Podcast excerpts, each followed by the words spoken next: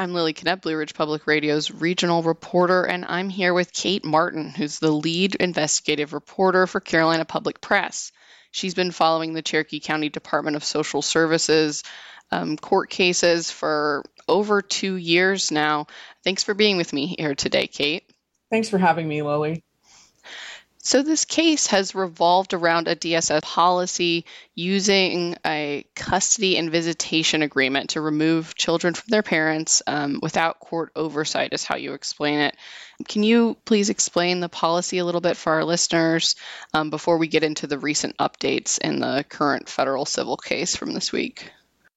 Absolutely. So, what I'm about to say is outlined in some court documents and also was in testimony during a May civil trial basically what would happen is social services when they had a really difficult case uh, they would try to use this document to go to the parent and say hey um, sign this document and give your custody of your child to usually a relative or a friend. Um, and if you don't do that within a certain short time period like 24 hours then we're going to start the process to get the kid moved to foster care where you might not ever see them again how many children were removed from their home using this policy in, in Cherokee County? I believe at least 30.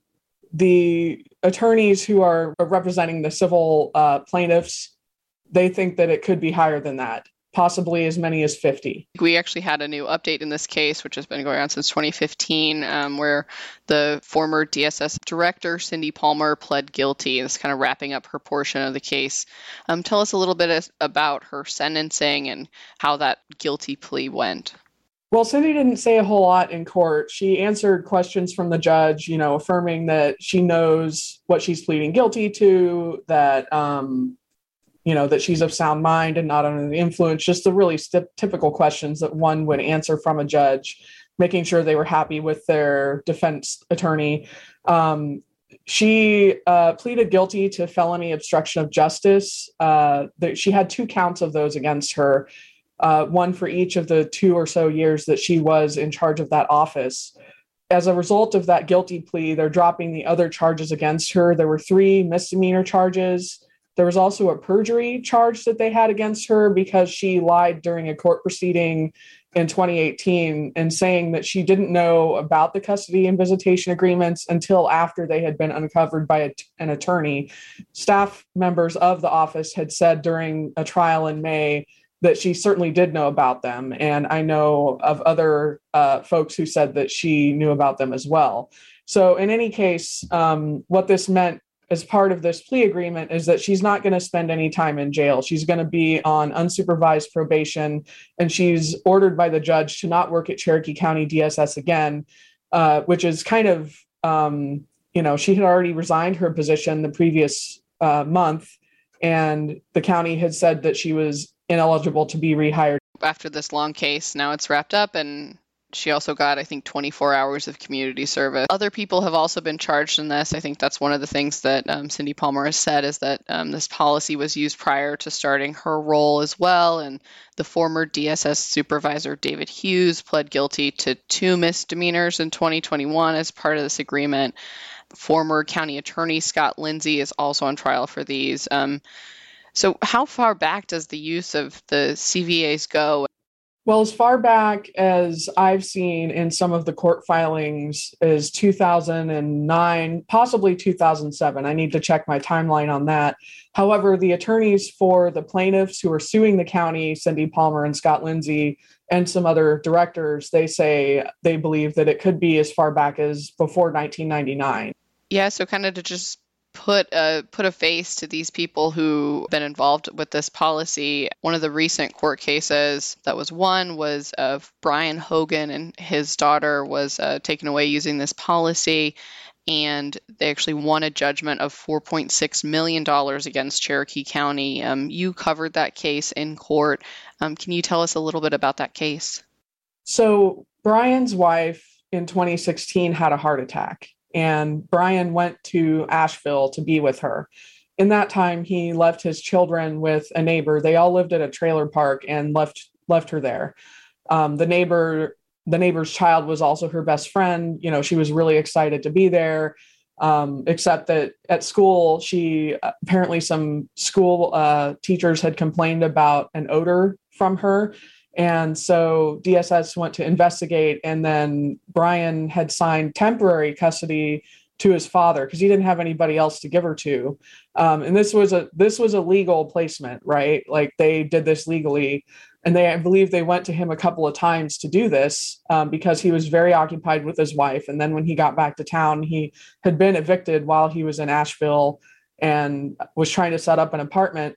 And um, then one day, DSS calls him and tells him that he has 24 hours to sign another agreement. And so he calls his father and they go to the DSS office together and they sign this document. And he said that nobody had explained the document to him. Nobody told him that the document said that his daughter would be in her grandfather's custody until she turned 18. And the reason he doesn't know what the document said is because he can't read. You know, he's he's illiterate and he's done he had done everything that DSS had told him to do in terms of getting a job. Brian testified how he's always worked, you know, every day in his life when he's can.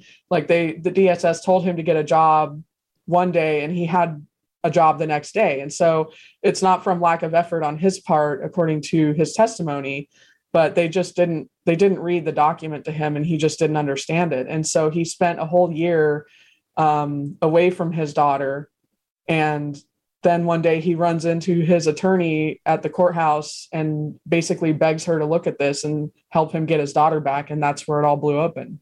And then another case that was settled for half a million dollars, and there are still other cases pending against Cherokee County. That is a lot of money to have settled from Cherokee County how is that working as far as you know paying off these settlements and and um, dealing with this from an insurance and tax perspective? Well first let's try and talk about and put a number on the remainder of these cases. So um, just for context cherokee county's annual revenues for property taxes is 17.2 million dollars.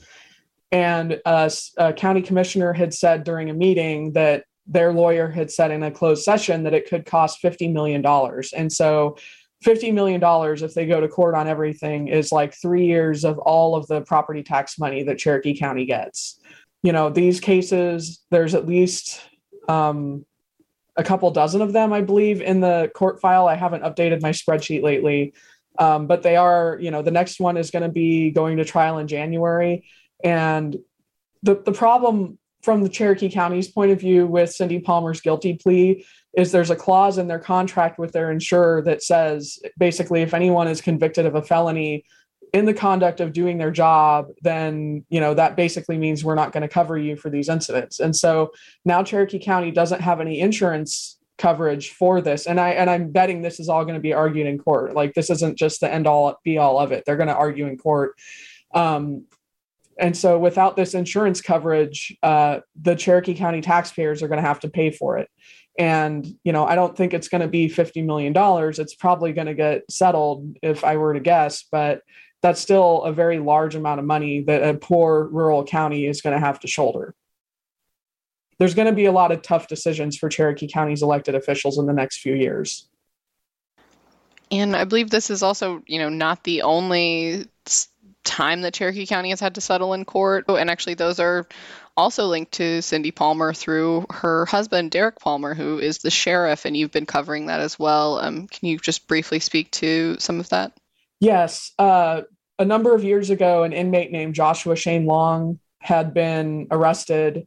Uh, he came to the jail and uh, basically sat in a cell for several hours until he died. Uh, right before his arrest, a deputy said that it looked like he tilted something up into his mouth from like an Altoid tin or a little metal tin and ingested something, but they never checked on what that was. They never sent him to medical. Uh, after he collapsed, it took some time for basically a, a medevac to get there. They were going to fly him to Tennessee, but for some reason, it took 45 minutes for that helicopter to leave. And so there's a lot of unknowns there about what happened and exactly why. And the county settled that case. Um, I'm not exactly sure what the dollar amount is yet because it involves a minor, and the court usually appoints somebody to make sure that the settlement is fair for that minor. So, a lot of pending litigation that you're continuing to follow. Um, what should we look out for in the in the coming days?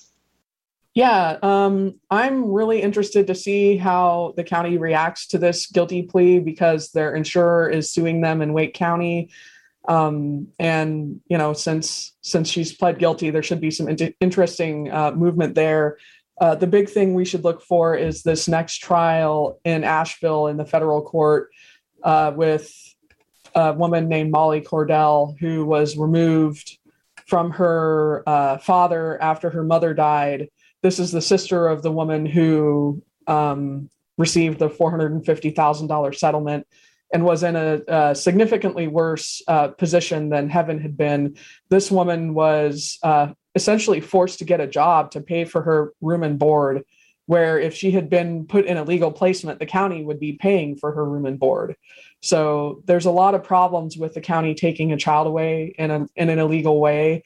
You're supposed to get services. They're supposed to check out where you're living and do background checks on the people living there.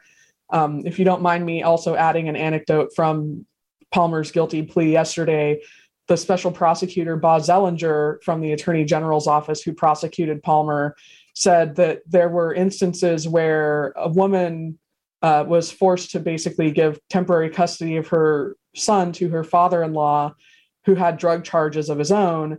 And Zellinger said the children in the house were being sexually abused by the older children. DSS still did this and used a CVA and sent the child to this house the mother later learned that her son had been molested there. Yeah, a lot to still keep an eye on. Um, thank you for your your coverage of this, and thanks for speaking with me. Uh, I'm Lily Knepp with the regional reporter for Blue Ridge Public Radio, and you've been listening to Kate Martin, who's the lead investigative reporter for Carolina Public Press. Thanks for being with me today, Kate. Happy to be here.